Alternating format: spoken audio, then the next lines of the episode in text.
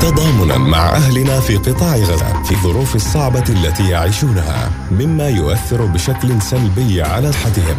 تسعى الإغاثة الطبية الفلسطينية إلى تقديم سلسلة حلقات من خلال هذا البودكاست عبر أجيال للتوعية عن الوقاية من الأمراض المعدية ومتابعة الأمراض المزمنة وكيفية تقديم الإسعافات الأولية ورعاية الحوامل والواضعات ودعم الصحة النفسية وقت الطوارئ والأزمات.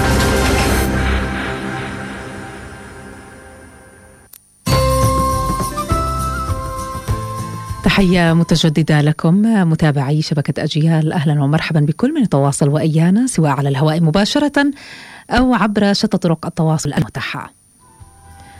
أمراض العظام هي مجموعة من الحالات التي تؤثر على الصحة والقوة العامة للعظام وتشمل أنواع عديدة منها والشائعة منها هشاشة العظام، التهاب العظام، أيضا تلين العظام يكون فيها العظام غير صلبة بما يكفي. نتابع وإياكم قضية أمراض العظام المزمنة مع الدكتور سهيل عقابنا طبيب عام ومسؤول عيادات متنقلة في الخليل في الإغاثة الطبية دكتور سهيل أهلا ومرحبا بك أهلا فيك. بداية دعنا نتطرق بالفعل لأبرز أشكال أنواع العظام أمراض العظام المزمنة ومن ثم نتطرق لتبعات الظروف التي نعايشها الآن على المرضى. بداية كمان مرة صباح الخير يعني كلنا بنعرف أن العظام هي أنسجة حية تشبه باقي أجزاء أجسامنا هي بتخضع بالاستمرار والتجديد يتم استبدال الأنسجة العظمية القديمة بنسيج عظمي جديد يعني صحتنا إذا بنحكي عن أمراض العظام بصراحة هو يطول الحديث عنه في أخصائيين وتخصصات متعددة في العظام. صحيح. بنحكي عن 206 عظمات موجودات عند الإنسان في الجسم. لكن بشكل عام أمراض العظام هي مجموعة من الحالات بتأثر في صحة وقوة آه القوة العامة للعظام. وتشمل زي ما تفضلتي اللي هي هشاشة العظام آه الليونة نخر العظم الفصال العظمي التهاب العظم النقي تلين العظام الكساح آه، تكون العظام الناقصة خلل التنسج الليفي زي ما بنسميه وصولا آه، يعني إلى سرطان العظام. آه، أمراض العظام بشكل عام يعني هي لها أسباب عديدة أولها هو أسباب وراثية يعني في بعض الناس بيكونوا أكثر عرضة للإصابة بأنواع من أمراض العظام بسبب فرق في الجين أو تاريخ عائلي في أمراض العظام. آه، كلنا بنعرف وبنسمع إن كل ما كنا بأمراض العظام راح تزيد آه، إصابتنا فيها يعني الشيخوخة صحيح. هي أحد الأسباب اللي راح تؤدي لامراض العظام المزمنة. بالإضافة للتغذية ونمط الغذائي المتوازن والتنوع والحصول على فيتامين د والحصول على الكالسيوم والفيتامينات الأخرى أهم الأمور التي قد تؤدي إلى عدم الحصول عفوا إلى اضطرابات ومشاكل عظام. في أي مرحلة عمرية في دكتور بالحديث عن هذه الذات، في أي مرحلة عمرية يحتاج الإنسان لأخذ مدعمات لكي يحافظ على العظام وقوتها؟ يعني إحنا نتحدث عن يكتمل التخزين العظمي من سن 25 ل 30 سنة. ولكن يعني جميعنا بحاجة إلى المكملات الغذائية فوق 30 أو نقول ال 40 وممكن السيدات بسن مبكرة أكثر. لأن يعد التغيرات الهرمونية اللي بتصير عند الستات هي تزيد من الاصابه بهشاشة العظام بسبب انخفاض هرمونات وخاصة في فترة انقطاع الطمث أو انخفاض مستويات التستوستيرون وزيادة احتمالية الإصابة بالهشاشة أكثر. فكلنا بحاجة بصراحة بعد سن الأربعين بأخذ هذا الحكي. نعم. وبدي أنوه بس لشغلة صغيرة اللي هي أنماط الحياة يعني دائما نحكي عنها في الأمراض المزمنة اللي هي اتباع أنماط غير صحية راح يعني سواء انخفاض مستويات النشاط البدني أو التدخين أو السمنة تؤدي إلى أمراض العظام أيضا.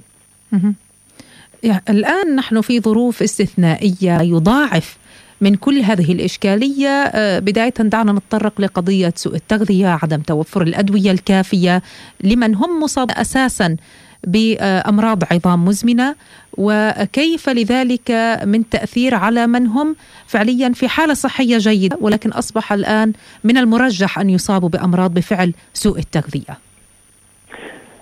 آه، يعني آه، الوضع اللي عماله بصير عندنا في غزة في الظروف الحالية وبنعرف إحنا إن يعني ليس من السهل الحديث عن تغذية في الموضوع ولكن ضمن اللي بمروا فيه من ناحية الغذاء والدواء إحنا في ظل عدم توفر آه، غذاء يساعد هذول الناس في هذا الحكي أو لتجاوز أمراضهم أو توفر اللي نوهنا إلى مكملات.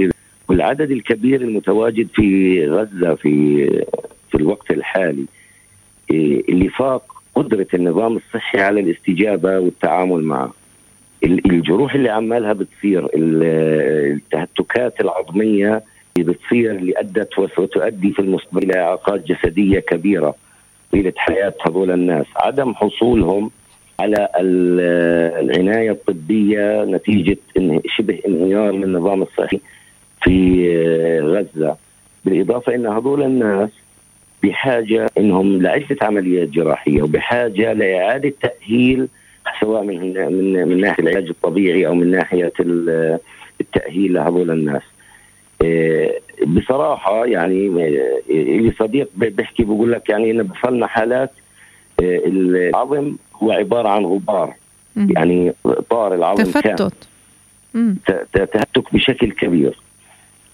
هاي العملية أو الحركة البطيئة اللي عمالها بتصير بتتكشف تكشف فصول أزمة صحية في غزة بشكل كبير آه، للجرحى اللي اصيبوا من خلال العدوان الإسرائيلي على قطاع غزة. يعني حتى المصادر يعني الطبية تتحدث كيف أن المشافي تحولت لعيادات وتتحول لملاجئ لقلة الموارد أو حتى لانعدامها في كثير من النقاط التي كانت بالفعل مستشفى ومن ثم تحولت لعيادة والآن نتحدث عن أنها كونها ملاجئ لافتقادها لكل من هذه المقومات آه، لمعالجة آه، المرضى. طبعا الحديث عن آه، كسر في العظام. التفتت هو شيء يعني لا يمكن النجاة منه. الحديث عن تفتت في العظام لا يمكن ردمه. ولكن في حالة الكسر إذا ما كان هناك تدخل فوري طبي لمعالجة هذا الكسر. ما الذي يعنيه ذلك من مضاعفات؟ يعني عدم حصول هذا الشخص على تدخل طبي لعلاج هذا الكسر وتثبيته. أول شيء إحنا بنعاني من ظروف اللي هي تلوث كبير آه، اكتظاظ سكاني بشكل كبير عدم وجود عناية طبية متابعة. هلا أبسط شيء في علاج الكسر هو تثبيت الكسر من خلال الإسعافات الأولية يعني ضمن حلقاتنا بتطرقوا له هذا الحكي. بس هذا الكسر اللي ناتج عن جرح مفتوح أو وجود تلوث راح يؤدي إلى إصابة العظم بالتهاب بكتيري يصعب علاجه وقد يؤدي للأسف إلى البتر في بعض الحالات. أو إلى تشك... يعني آه، خاصة إذا في الأطراف السفلية وخاصة في ظل حديثنا عن أمراض مزمنة إذا كان هذا الشخص هو مريض سكري أو مريض ضغط يعني المعاناة تتضاعف و... و... و... وتصبح هذه إصابات خطيرة صعب شفائها بسرعة تحتاج لعدة العناية تحتاج لغيار يومي على الجرح تحتاج إلى مضادات حيوية لمكافحة البكتيريا. آه، تحتاج إلى خصوصية للمريض لتلقي هذه هذه الخدمة الطبية. يعني وضع يصعب الحديث عنه في ظل الظروف ولكن آه هذه الأشخاص عفوا بس آه تحتاج مساعدة على الأقل على المشي تحتاج لمكان للنوم بشكل تحتاج لوضعية لجسدها لكي لا تتفاقم المشكلة وتصبح المضاعفات التي بالنهاية قد تؤدي إلى صح. الوفاة. يعني في الوضع الطبيعي عندما تكسر يد أي منا لا سمح الله يتم وضع ما يحمل هذه اليد هذا في الوضع الطبيعي فما بالك عند الحديث حالات بتر وغيرها مما تحتاج من تعقيم بداية ومن ثم جبر لهذا الكسر أو حتى التعامل معه ومراقبته على مدار الساعة نعم بالإضافة أن أنا يعني سؤال للجميع م. نقدر نتخيل جميعنا شخص على كرسي آلية الهرب لإله نقدر نتخيل شخص لا يسمع لا يرى آلية الهرب لإله كيف بهرب هذا إلى مناطق النزوح من تحت القصف؟ بنقدر نتخيل شو المعاناة اللي راح يعانيها يمشي عدة كيلومترات. هذا الشخص اللي هو غير قادر على المشي لبعض لبضعة أمتار نتيجة الآلام في المفاصل أو آلام العظام أو آلام العمود الفقري وإلى آخره أو حتى المصاب بالنقرص أو غيره. نعم. وإحنا وصلنا لمرحلة اليوم عم نتحدث عن نقل الشهداء على عربة يجرها حمار. نعم وضحت للأسف للأسف. نعم نعم. نعم, نعم للأسف وصلنا إلى مرحلة يعني أصبحت حياتنا يعني لا بديش أفوت السياسة ولكن يعني أكثر من الشجب والاستنكار أو حتى أن العالم لا يرى ما يحصل لأبهاتنا وأمهاتنا وإخواننا وصلت. في قطاع غزة. اذا وصلت الصورة الرحمة لشهدائنا والشفاء العاجل لجرحانا شكرا لك الدكتور سهيل عقابنا طبيب العام والمسؤول لعيادات متنقلة في الخليف الإغاثة الطبية. شكرا جزيلا. وشكرا لكم متابعينا على حسن المتابعة. لكم من كل التحية للهندسة الإذاعية والإخراج محمد جبر وفي الإعداد والتقديم نجاح مسلم. إلى اللقاء.